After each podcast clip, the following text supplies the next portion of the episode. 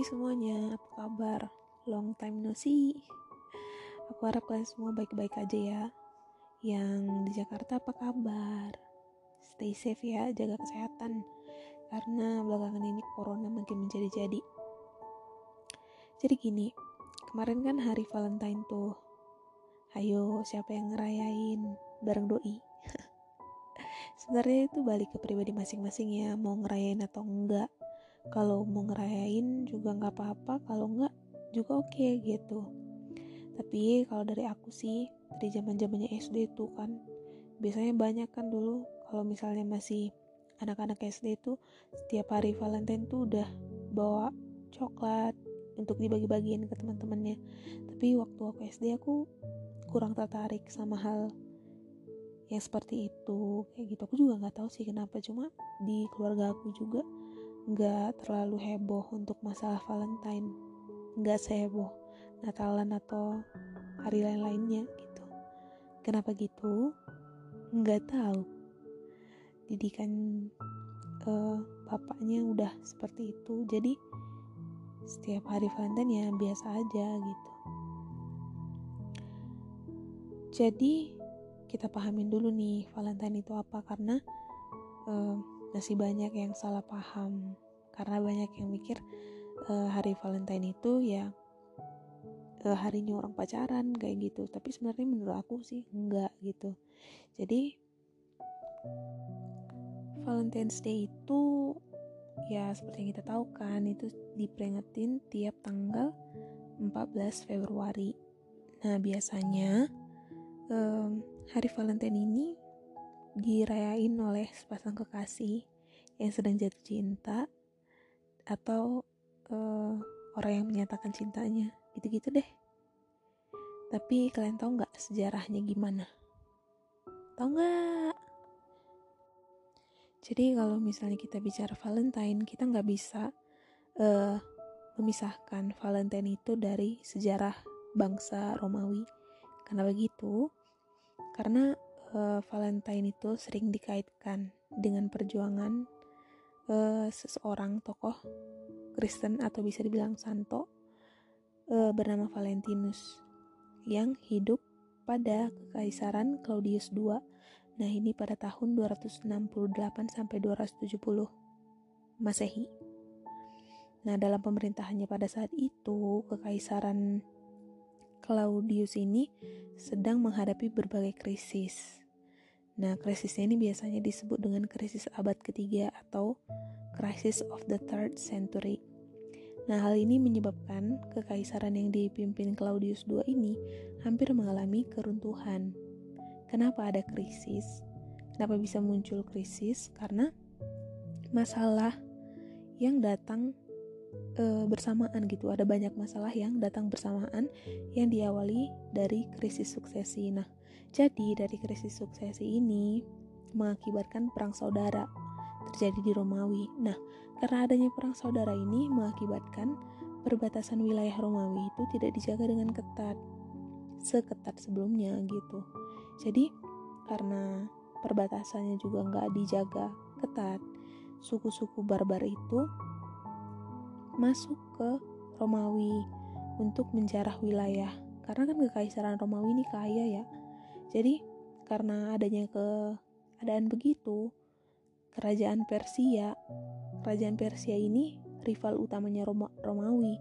Jadi mereka itu mau menginvasi kerajaan Romawi untuk mengembalikan kejayaannya, maksudnya kejayaan kerajaan Persia seperti pada kekaisaran Persia I yang didirikan oleh Raja Kores. Nah, karena krisis yang dialami Romawi ini, maka eh, Kaisar Claudius II itu melakukan mobilisasi sumber daya manusia yang tersisa di Romawi untuk mm, memulai menstabilkan kembali kekaisarannya seperti semula. Nah, salah satu contoh mobilisasi sumber daya manusia yang ada di Romawi pada saat itu adalah dengan mewajibkan seluruh pemuda untuk mengikuti wajib militer. Nah, orang-orang yang ikut wajib militer ini juga kan manusia biasa. Pasti mereka fokusnya bukan cuma di militer doang kan. Bisa aja fokusnya ke keluarga atau pasangannya kayak gitu. Terus, untuk menghindari pemuda-pemuda ini gagal fokus atau terlalu emosional dalam mengikuti wajib militernya, jadi pemerintahan Kekaisaran Claudius II ini mengeluarkan suatu kebijakan di mana setiap pemuda itu dilarang untuk menikah dengan pasangannya. Coba bayangin aja kalau misalnya kalian dilarang nikah untuk wajib militer kan pasti menolak kan. Jadi karena ada kebijakan itu, timbul banyak perlawanan dari pemuda-pemuda tersebut. Tapi mereka perlawanannya bukan bukan langsung ngelawan gitu. Aku nggak setuju gini gini gini gini bukan gitu.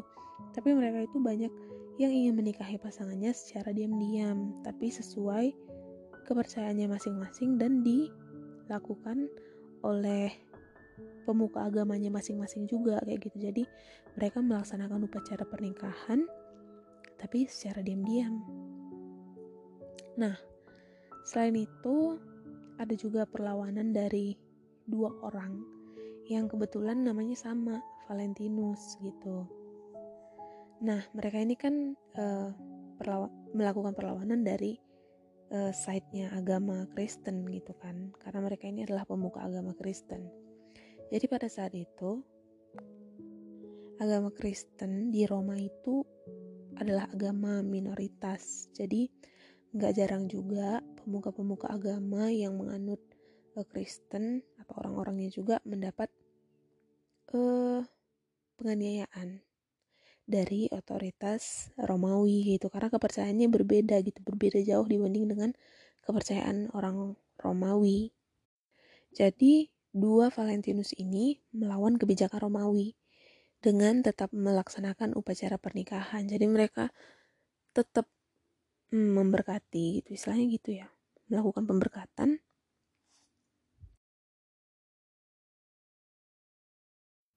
tapi secara diam-diam gitu tapi nggak lama mereka ini terungkap oleh otoritas Romawi jadi karena mereka udah menentang pemerintahan kayak gitu mereka itu e, mendapat hukuman mati dan hukuman matinya itu dilaksanakan pada 14 Februari.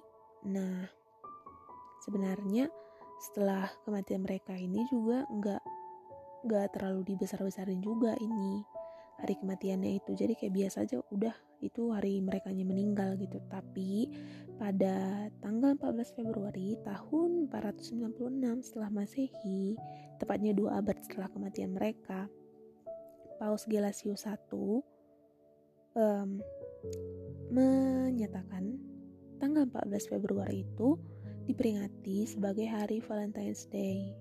Nah, tujuannya ini hanya untuk memperingati atau mengenang hari kematian dari dua Santo Valentinus ini karena mereka itu kan udah berjuang kayak gitu dalam uh, kekaisaran Romawi itu kan udah berjuang uh, ya dengan melakukan pemberkatan kepada orang-orang atau muda-mudi di sana gitu yang pada saat itu itu hal yang dilarang oleh kebijakan Romawi gitu.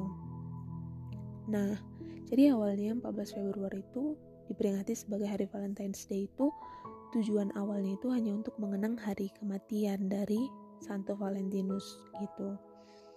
Jadi pada awal abad ke-14 Valentine ini atau Valentine's Day mulai menjadi sebuah perayaan yang romantis karena pada abad 14 ada karya dari seorang sastrawan Inggris yang terkenal pada masanya namanya Geoffrey Chaucer yaitu Parliament of Fools. Nah, judulnya itu gitu. Di dalamnya itu ada puisi-puisi romantis. Nah, karya ini diciptakan Geoffrey Chaucer hanya untuk uh, sebagai penghormatan untuk memperingati satu tahun pertunangan Raja Richard II dan pasangannya Putri Anne. Kemudian uh, pada awal 19 kartu Valentine yang yang kayak sekarang sih ada gambar hati, merpati, ada cupid juga mulai diproduksi secara massal gitu. Nah, sekalipun pada awalnya Valentine's Day ini diperingati untuk mengenang dan memperingati hari kematian tokoh Kristen, tapi seiring berjalannya waktu, semakin lama Valentine's Day ini bergeser menjadi perayaan sekuler gitu dengan tema romantisme dan kasih sayang yang ya seperti sekarang ini gitu. Jadi awalnya ya begitu tadi Valentine's itu hanya sebagai hari peringatan untuk mengenang Santo Valentinus yang untuk menang perjuangannya juga sih kalau menurut aku. Jadi Valentine's itu nggak melulu tentang sebuah pasangan gitu. Jadi Valentine's Day itu lebih menonjolkan kasih sayangnya gitu bukan lebih ke antara pasangan kayak gitu. Tapi menurut aku lebih ke setiap orang kali ya. Tapi itu menurut aku. Menurut kalian gimana? Udah dulu ya jawabnya di hati aja. Thank you